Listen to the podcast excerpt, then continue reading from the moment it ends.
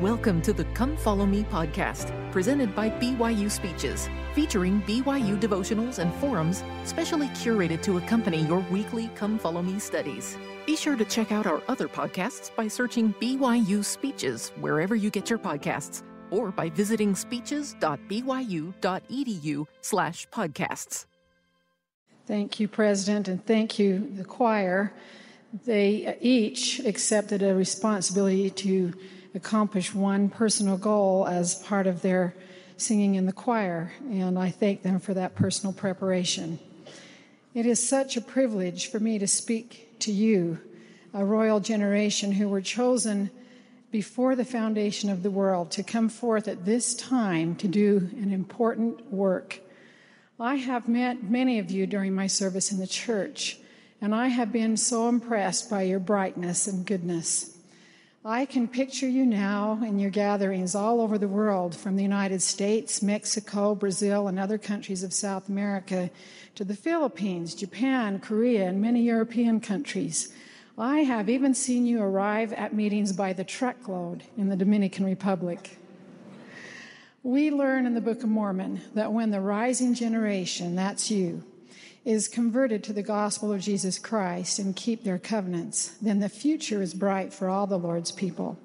But when the rising generation fails to gain testimonies and take hold of their responsibilities, then the older, more faithful people begin to lose heart. Thank you for the fine lives and the bright future you bring to me and to so many others. We're here tonight primarily because we have a testimony of the restored gospel of Jesus Christ. Without that testimony, there would be no point in going any further with a message to you. I know that you have a firm belief in our Heavenly Father and in the Savior and in Latter day Prophets, or you would not have made the effort to attend this meeting. When we know the restored gospel is true, we embrace all of it, and not just the parts that are convenient for us. We believe in the plan of our Heavenly Father and all that the prophets and apostles have taught us. I know that as you participate tonight with an open and prayerful heart, the Spirit will convey to each of you some individualized and important teachings. As I pondered and prayed to the Lord to learn what He would have me say to you tonight, my thoughts went often to my 79 nieces and nephews. I have walked with them, sung with them, and I have heard their testimonies. I love them all. I know that each one of them has desires to make a difference for good in the world and to have their lives count for something. 22 of those 79 nieces and nephews are single adults in your age group. Of those 22, 11 of them are currently serving or have served missions, and others are preparing for missions. Some are preparing for marriage.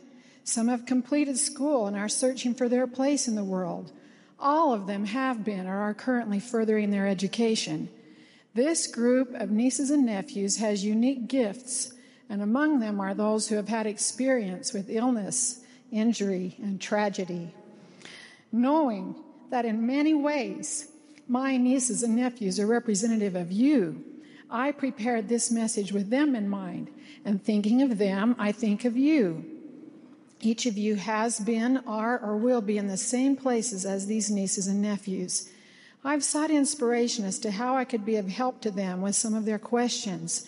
And in doing so, I hope that I can also be a help to each of you. I invite all of you to be part of our extended family this evening. I will speak to you as a loving, caring aunt. The background for this talk is the story of Abraham and the blessings he received from the Lord. The prophet Abraham experienced the same season of life you are in. We read about it in the Pearl of Great Price. In the land of the Chaldeans, at the residence of my fathers, I, Abraham, saw that it was needful for me to obtain another place of residence. Abraham had approached the time to go out on his own and begin his life as an adult. He said, he was a follower of righteousness and desired to possess greater knowledge and to be a father of many nations, a prince of peace. He knew that there was greater happiness and peace and rest for him than he currently had. Abraham sought for those blessings. He actively desired them. The Lord told Abraham, I will make of thee a great nation, and I will bless thee above measure, and I will make thy name great among all nations. And thou shalt be a blessing unto thy seed after thee, that in their hands they shall bear the, this ministry and priesthood unto all nations. And I will bless them through thy name. For as many as receive this gospel shall be called after thy name, and shall be accounted thy seed, and shall rise up and bless thee as their father. And I will bless them that bless thee, and curse them that curse thee.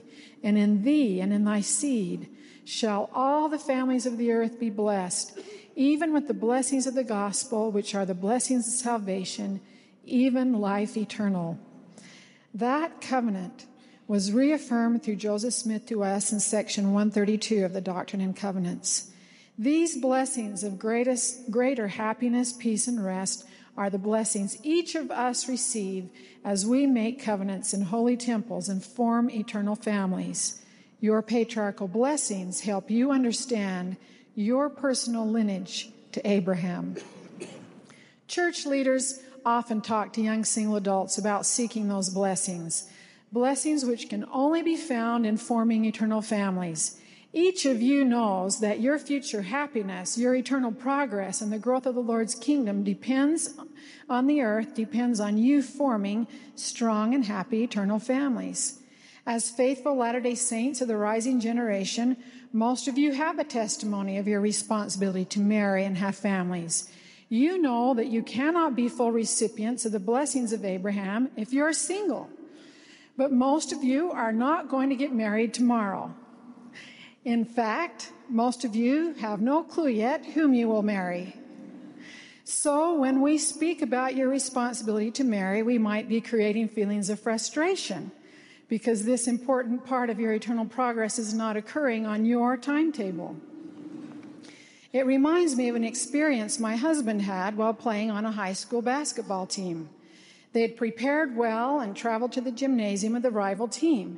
They were physically ready to beat their opponents. They were in the locker room and had just had a pep talk from their coach. They were bursting with energy and confidence, and as they ran for the door onto the playing field, they found out that the door was locked. the ball players plowed into each other against the door. and their energy went flat on the locker room before the game ever started. Sometimes I think that is what happens to you when we talk to you about marriage and family.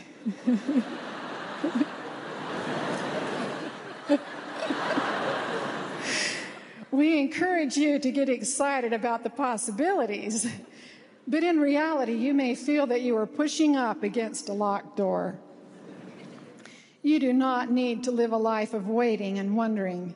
You do not need to lose the momentum and enthusiasm which you now have and which the Lord needs from you in order to build his kingdom. So then let's focus on the activities that you can be doing right now. These four activities I'll speak about can be keys which will help you unlock the door to the blessings of Abraham. They are serving others, sharing the gospel, participating in temple and family history work, and preparing for your future. All of these activities invite the Holy Ghost to be your companion. They keep you in the right places, doing the right things with the right people, and set you apart as disciples of Jesus Christ. By participating in these four activities with your peers, you will form friendships and connections and have the sociality that may help you find someone to marry in the temple and create an eternal family. First, let's talk about serving others. The teen and young adult years are usually times of great self interest. There's so many decisions to make, and it is easy to be turned inward. The first thing I, as a caring aunt, would encourage you to do is forget yourself. You should probably be participating in fewer activities that are meant merely to entertain when you could and should be finding ways to make life a little easier for someone else. The quickest way to find friends, to find happiness, to feel grateful, and to have the companionship of the Spirit is to get on your knees and ask the Lord, Who needs my help today? And then begin helping. Not long ago, I watched a movie about two young adult men who lived in England in the 1800s. These men asked the question, Who needs my help? They had witnessed the terrible evil of the slave trade and conceived the idea that they could change the world by eliminating the slave trade. This was the ultimate impossible service project. It would mean they would have to change the entire economy of their country, not to mention the social and ethical codes as well. But these men said, We can do this. They concluded that they were so young, they did not know they couldn't do it. It took them some time to finish this project, but they eventually provided this great service to mankind. Today, in every country of this world, there are many important causes that could use your energy and vision. All over the world, cities and parks need to be cleaned up. Schools and orphanages need to be built and staffed with volunteers. Governments need help following correct principles. You have the mental, emotional, and physical strength to do these things. Many important causes in history have been led by young people. You could serve as individuals or prayerfully organize yourselves in your callings with your single adult groups, ward and institute groups, and in your relief societies and priesthood quorums. Together, you would be able to make a difference for good in the world. Most service opportunities are found very close to home within your families and wards. You are now old enough and mature enough to lead out in planning and organizing these types of activities. You also know how to receive answers to prayers to learn what the Lord would have you do. As you look outward, the Spirit will be with you to guide you in all the challenging decisions you are making because the Spirit always accompanies righteous service. You will not have any trouble finding places to serve.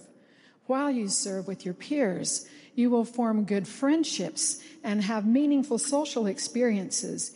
And because your friendships are expanding, there is an increased likelihood for you to find a spouse and form an eternal family. Second, share the gospel. This world is full of people who do not yet know the good news of the gospel. You are a specially prepared group that can help righteousness and truth sweep the earth. Some of you have had the opportunity to be the first missionaries to use Preach My Gospel.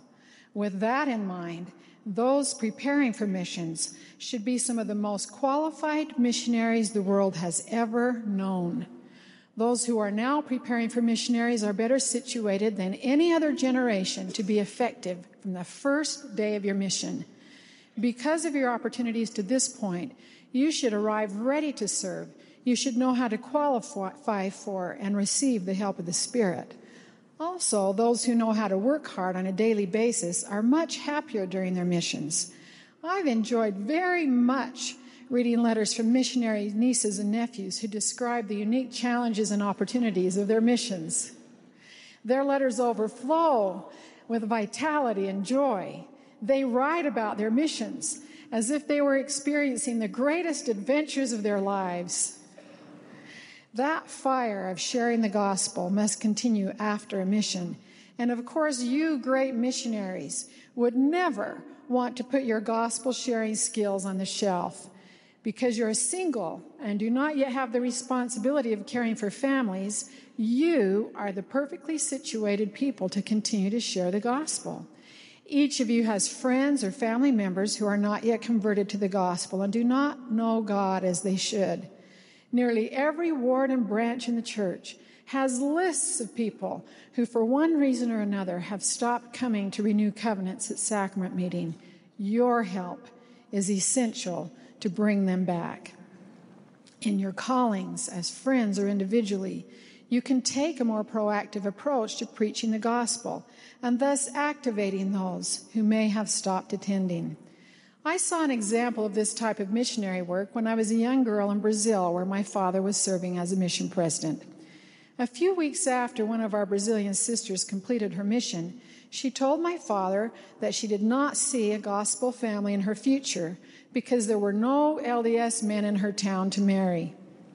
Her mission president said, You've just completed a mission where you taught and converted people to the gospel. Were you a good missionary? Yes, she answered. Do you still have the skills and spirit to share the gospel? Yes, she affirmed. Then I suggest you go back to your town. Go to places where good and worthy young people go. Then look for a man who has the appearance of a missionary or a future bishop. Become his friend. Share the gospel with him and convert him. you might find a man to marry if you do this, he said. She met a man in her town who was worthy and good. She did become his friend. She shared the gospel with him, and he was baptized. Later, they developed a deeper love for each other, and they were married in the temple. He did become a bishop and a stake president and a mission president and a temple president. Now, I do not suggest that this is a magic formula for finding a husband or wife. Please remember, as this Brazilian sister did, the prophets have repeatedly counseled you to seek marriage partners only among those who are worthy members of the church. I related this story to illustrate that when you continue to share the gospel after your missions, you are likely to find worthy friends with whom you can enjoy the blessings of the gospel, and that those new members could then be part of your potential group of marriage partners. If you were to prayerfully organize yourselves in your callings, single adult groups, ward and institute groups, and in your relief societies and priesthood quorums, you could be planning and carrying out missionary activities under the direction of priesthood leaders. You are now old enough and mature enough to lead out in planning and organizing these types of activities. The church needs your energy in this important work. Many children of our Heavenly Father need the gospel message and do not yet know the truth. You have the skills and the testimony to share the gospel. You have the skills and the testimony to move the Lord's work forward. You also know how to receive answers to prayers and learn what the Lord would have you do. As you share the gospel, the Spirit will be with you to guide you in all the important decisions you are making because the Spirit always accompanies us when we teach and testify of the truth. While you share the gospel with your peers, you will form good friendships and have meaningful social experiences. And because your associations and friendships are expanding and the Spirit is working with you, there is an increased likelihood for you to find a spouse and form an eternal family. Third, participate in temple and family history work. You are the perfectly prepared force to participate in temple and family history work. When you were young men and young women, you were given the charge to work on duty to God and personal progress. You remember that those books had the image of the temple on them. That is because the first presidency has chosen the temple to be the symbol for the youth of the church. Women, if you earned your medallion, is the temple still a symbol in your life? Are your eyes still on the temple? Men, could you say the same? You know that over the centuries, many people have died without knowledge of the gospel. Those people are your near and distant relatives. They are waiting for you to do the necessary research to link your families together and perform saving ordinances on their behalf. Temple and family history work is aided by some knowledge of technology. It is apparent that you are a specially prepared generation with the technological talent to do this work. My grandma Bangerter had a deep testimony and feeling of urgency for this work many years ago when she was compiling 25,000 names of her family. She had to enter each name by hand on the forms. She would have been so grateful for a computer to help her be more accurate and efficient. Now she has hundreds of talented young people among her descendants who are capable of assisting her from this side of the veil. Your family needs your help. Your ward and branch needs, branch needs your help in this important activity. Most of the temples of the world are not busy enough.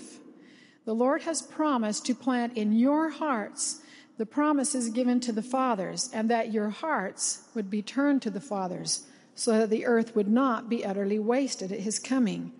Your technical skills are a partial fulfillment of this prophecy And I hope you are feeling a sense of urgency about this work. You were born in this age to do temple and family history work. There are also personal blessings you can receive as a result of participation in temple and family history work.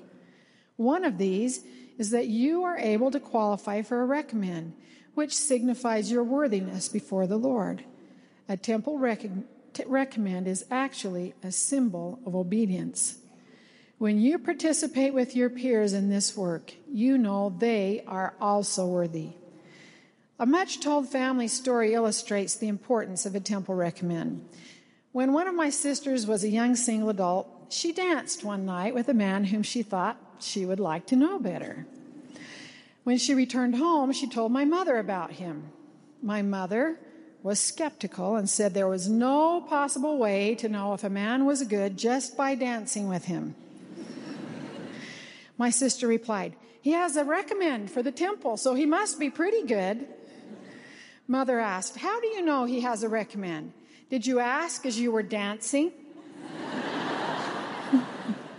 so, do you have a recommend? My sister laughed and said, No. But he said something about having plans to go to the temple tomorrow with a mission companion. And he must have a recommend to do that. Deliberately, my mother asked, Why is it so important to know that? My sister answered, Well, if I know a man has a recommend, I know he keeps the word of wisdom. I know he pays his tithing. I know he attends his meetings. I know he honors his priesthood. I know he sustains the leaders of the church. And I know he has a testimony of Heavenly Father and Jesus Christ. When I know a man has a recommend, there are a lot of questions I don't have to ask. I want to start with a recommend as the basis for my relationship with any man and go forward from there. Recent instruction from the First Presidency clarifies the policy for obtaining recommends and receiving endowments. It was reiterated that receiving one's own temple endowment is a serious matter that should be extended only to those who are sufficiently prepared and mature enough to keep the covenants they enter into. The First Presidency also affirmed that single members in their late teens or early 20s who've not received a mission call or who are not engaged to be married in the temple should not be recommended for, to, to the temple for their own endowment. But every member who is 12 or older can receive a limited use recommend to perform baptisms for the dead. Those of you who are not worthy today have the privilege of carrying a recommend should be working with your bishop or branch president to qualify yourselves for a recommend as soon as possible. Please don't be without this vital document. I testify that the atonement is real and that sins can be forgiven upon proper repentance. You can and should be keeping temples very busy. Temple and family history work is your work. Much depends on you. The church needs your energy in this important work. You are the ones who can accomplish so much with your energy and skills. As you participate in temple and family history work, you are certain to have the Spirit to comfort you in your challenges and to guide you in all the important decisions you are making as you participate in this work as individuals, in your ward and institute groups, and in your relief societies and priesthood quorums. You will form good friendships and have meaningful social experiences and because your associations and friendships are expanding and the Spirit is working with you, there is an increased likelihood for you to find a spouse and form an eternal family. Fourth, prepare for your future. You're in a unique season of life. You should be preparing for future roles and responsibilities. You only get this season once. Enjoy it. In the natural course of things, most of you will become husbands and wives. You will be fathers and mothers. You will be church leaders and teachers. You will be employees and employers. Are you preparing for those responsibilities? Of course, many of you are involved in education. Latter day prophets have repeatedly counseled you to get all the education possible for you. You live in an increasingly technical and sophisticated world. Education will help you build the Lord's kingdom and provide for your future family. Because education is so important for the rising generation, the Perpetual Education Fund was established and now benefits more than 30,000 young people worldwide. The church has also invested many resources in institutes of religion all over the world and in great church schools and universities. I hope you are following the prophetic counsel to receive all of the education and training that is possible for you. It is true that you will be better able to serve in the church and build the Lord's kingdom if you have good employment. Mothers and fathers will be better parents as they are educated and know how to solve family problems and manage their homes in wise ways. Some of you women are deciding now whether you should marry and have a family or choose a career. That's because you're bright and qualified and you have opportunities your grandmothers never dreamed of. The possibilities for earning credentials and making a mark for yourselves on the world stage have never been greater. But I hope you are making your decisions with the blessings of Abraham in mind.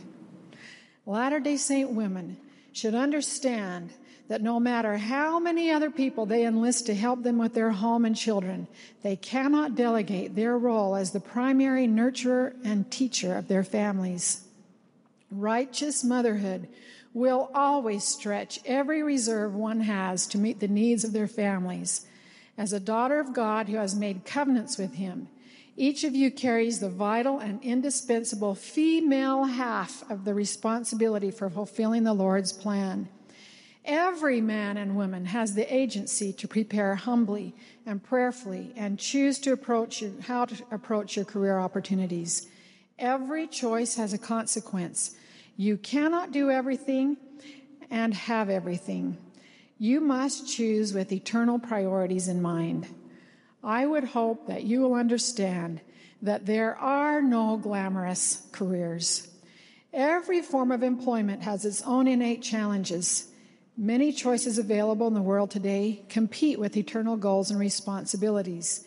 Many choices could persuade you to delay or limit the number of children you invite into your family.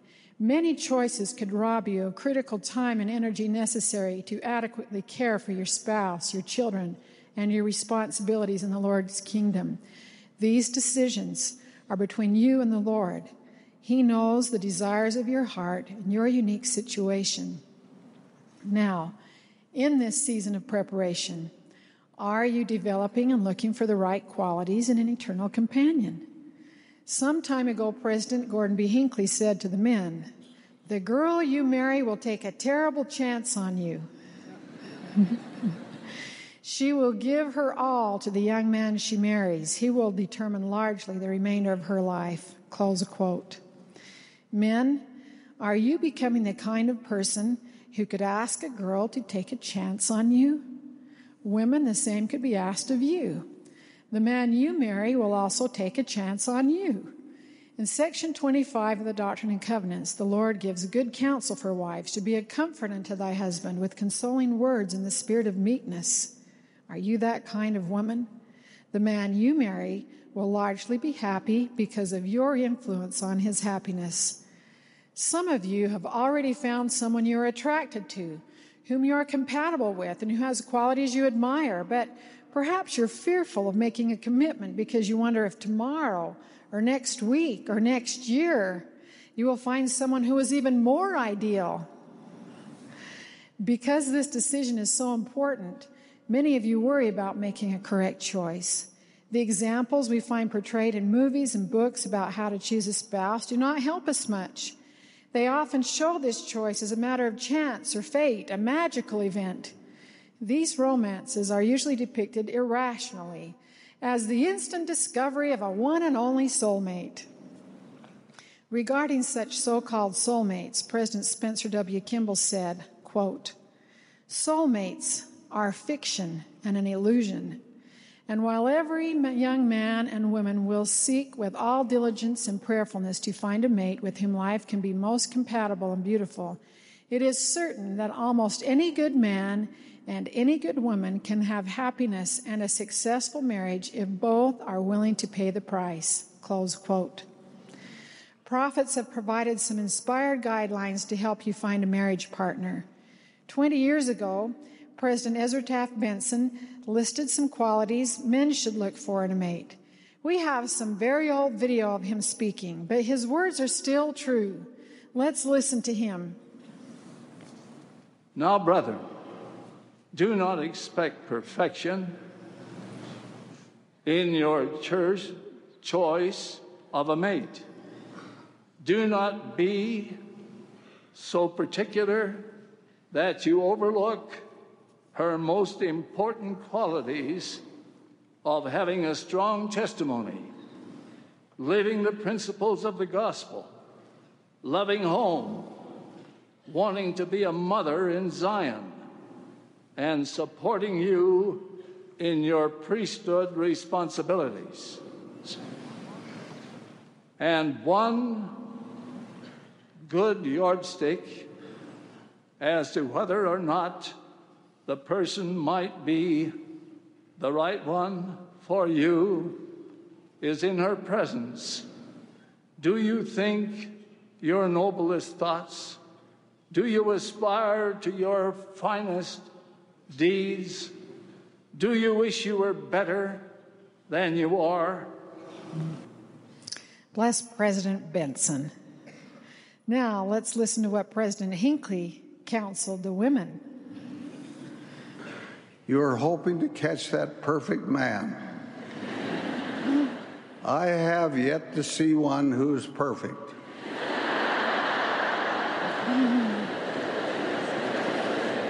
Aim high. But do not aim so high that you totally miss the target. what really matters is that he will love you, that he will respect you, that he will honor you, that he will be absolutely true to you, that he will give you freedom of expression and let you fly in the development of your own talents. He is not going to be perfect, but if he is kind and thoughtful, if he knows how to work and earn a living, if he is honest and full of faith, the chances are that you will not go wrong, that you will be immensely happy. Thank you, President Hinckley. So, let me ask you if you were to get married tomorrow, are you prepared to be a good spouse? Would you bring to your marriage personal qualities that would make you a good partner? Are you a good communicator? Are you a good problem solver? Do you have skills to create a nurturing climate in your home? Do you have enough faith, hope, and charity to create a marriage that will survive and thrive? Men, as your aunt, who will now speak plainly to you. I hope you understand that there is no worthy woman who will be charmed by dirty laundry, unpleasant habits, or a sloppy appearance. Yes, a righteous woman will love you for what is in your mind and heart, but she would very much appreciate your sincere efforts to display good manners and thoughtfulness to her. You should also know that there is no soulmate who will cheerfully overlook selfishness. Please remember that there is no righteous daughter of God who will willingly tolerate a pornography habit in the young men they date and marry.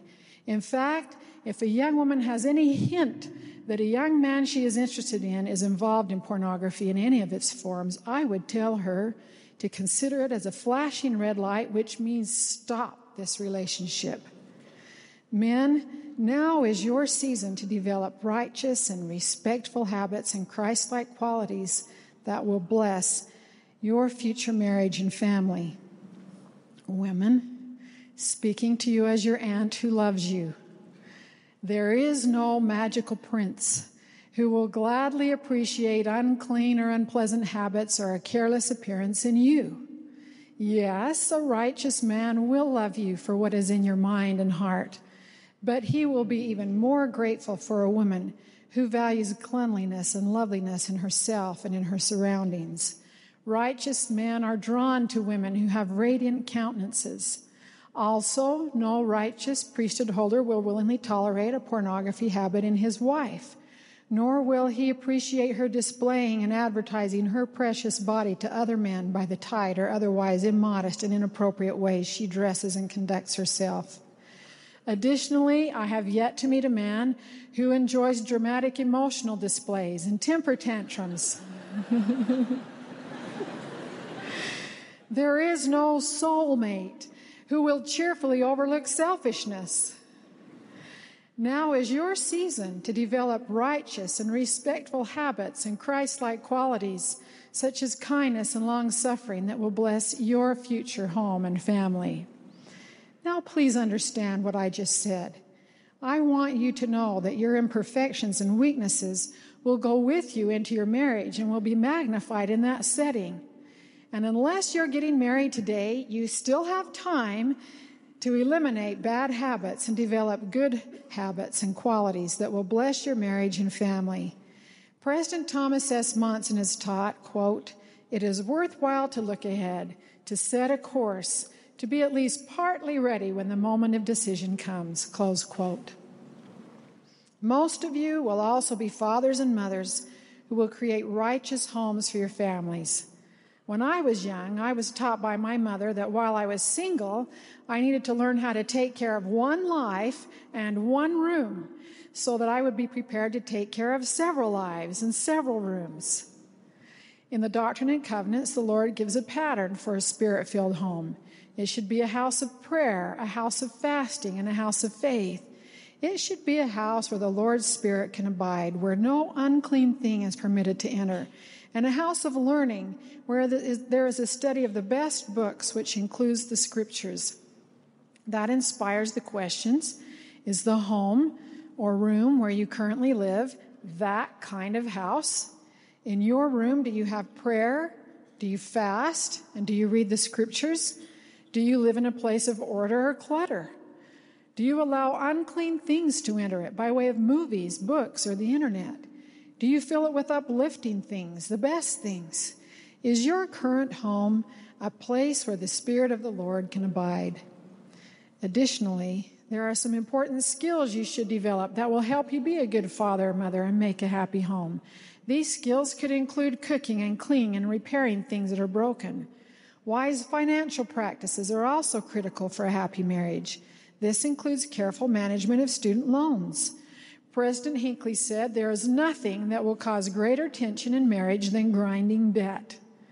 Part of your preparation for marriage and family is to employ good financial habits and practices now so that when you marry, you and your spouse can begin your life together without huge financial burdens. You are now regarded as adults and you know how to hold yourselves accountable. I hope you are making the most of this precious gift of time you have to prepare for your future. When you are preparing adequately for your future roles and responsibilities, you will have the Spirit to guide you in your important decisions. When you are preparing for your future, you are much more likely to form the friendships that will help you find someone to marry in the temple and create an eternal family. Now, my dear nieces and nephews, my extended family, I want to express my love and confidence in you. Much depends on you. You have repeatedly been taught your responsibility to seek the blessings of Abraham, which includes the formation of eternal families. I urge you not to unnecessarily delay marriage and the bearing of children. Even now, Valiant spirit children are waiting for you to invite them into a happy, sealed family.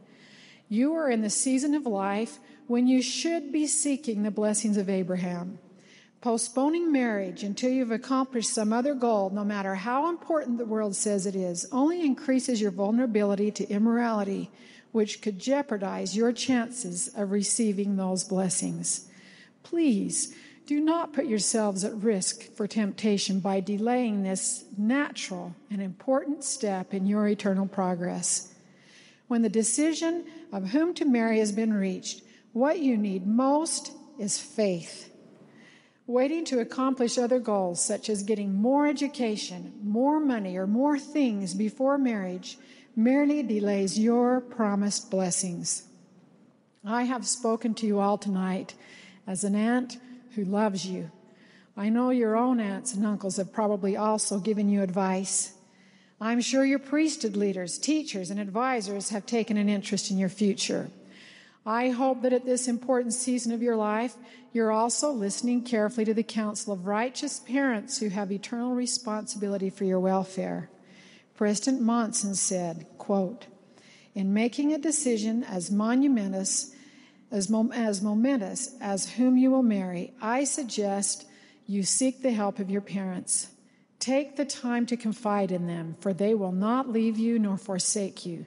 They love you dearly and want for a precious daughter or stalwart son to be the best in life and the ultimate promises of eternity. Close quote. I have spoken tonight about four keys that could help you unlock the door to those blessings. You can and should be serving others. You can and should be sharing the gospel. You can and should be saviors on Mount Zion by participating in temple and family history work. And you can and should be doing all you can to prepare for your future roles and responsibilities. The four activities I've described will add to your faith and happiness all your life. They are marks of discipleship which will strengthen your future marriages and families and invite the Spirit to be with you. As you participate in these activities as individuals, with your friends, in your quorums, relief societies, and institute groups. You will build sociality and friendships that will help keep you in the right places, doing the right things with the right people, thereby increasing your likelihood to meet people who could be your future marriage partners. I testify that this church is led by apostles and prophets who oversee and direct the affairs of the Lord in all the world. The restored gospel of Jesus Christ is true. Because it is true, much depends on you, the rising generation. As a loving aunt, I hope you, like Abraham, will be followers of righteousness, that you will seek the blessings of the fathers by making temple covenants and forming eternal families and thereby find greater knowledge, happiness, peace, and rest. In the name of Jesus Christ, amen. You've been listening to the Come Follow Me podcast, presented by BYU Speeches. Please check out our other podcasts of recent speeches, classic speeches, and BYU Speeches compilations on love and marriage, overcoming adversity, by study and by faith, the prophet Joseph Smith, and Jesus Christ, our Savior and Redeemer. Go to speeches.byu.edu and click on podcasts for more information. You can also find all BYU Speeches podcasts at your preferred podcast provider.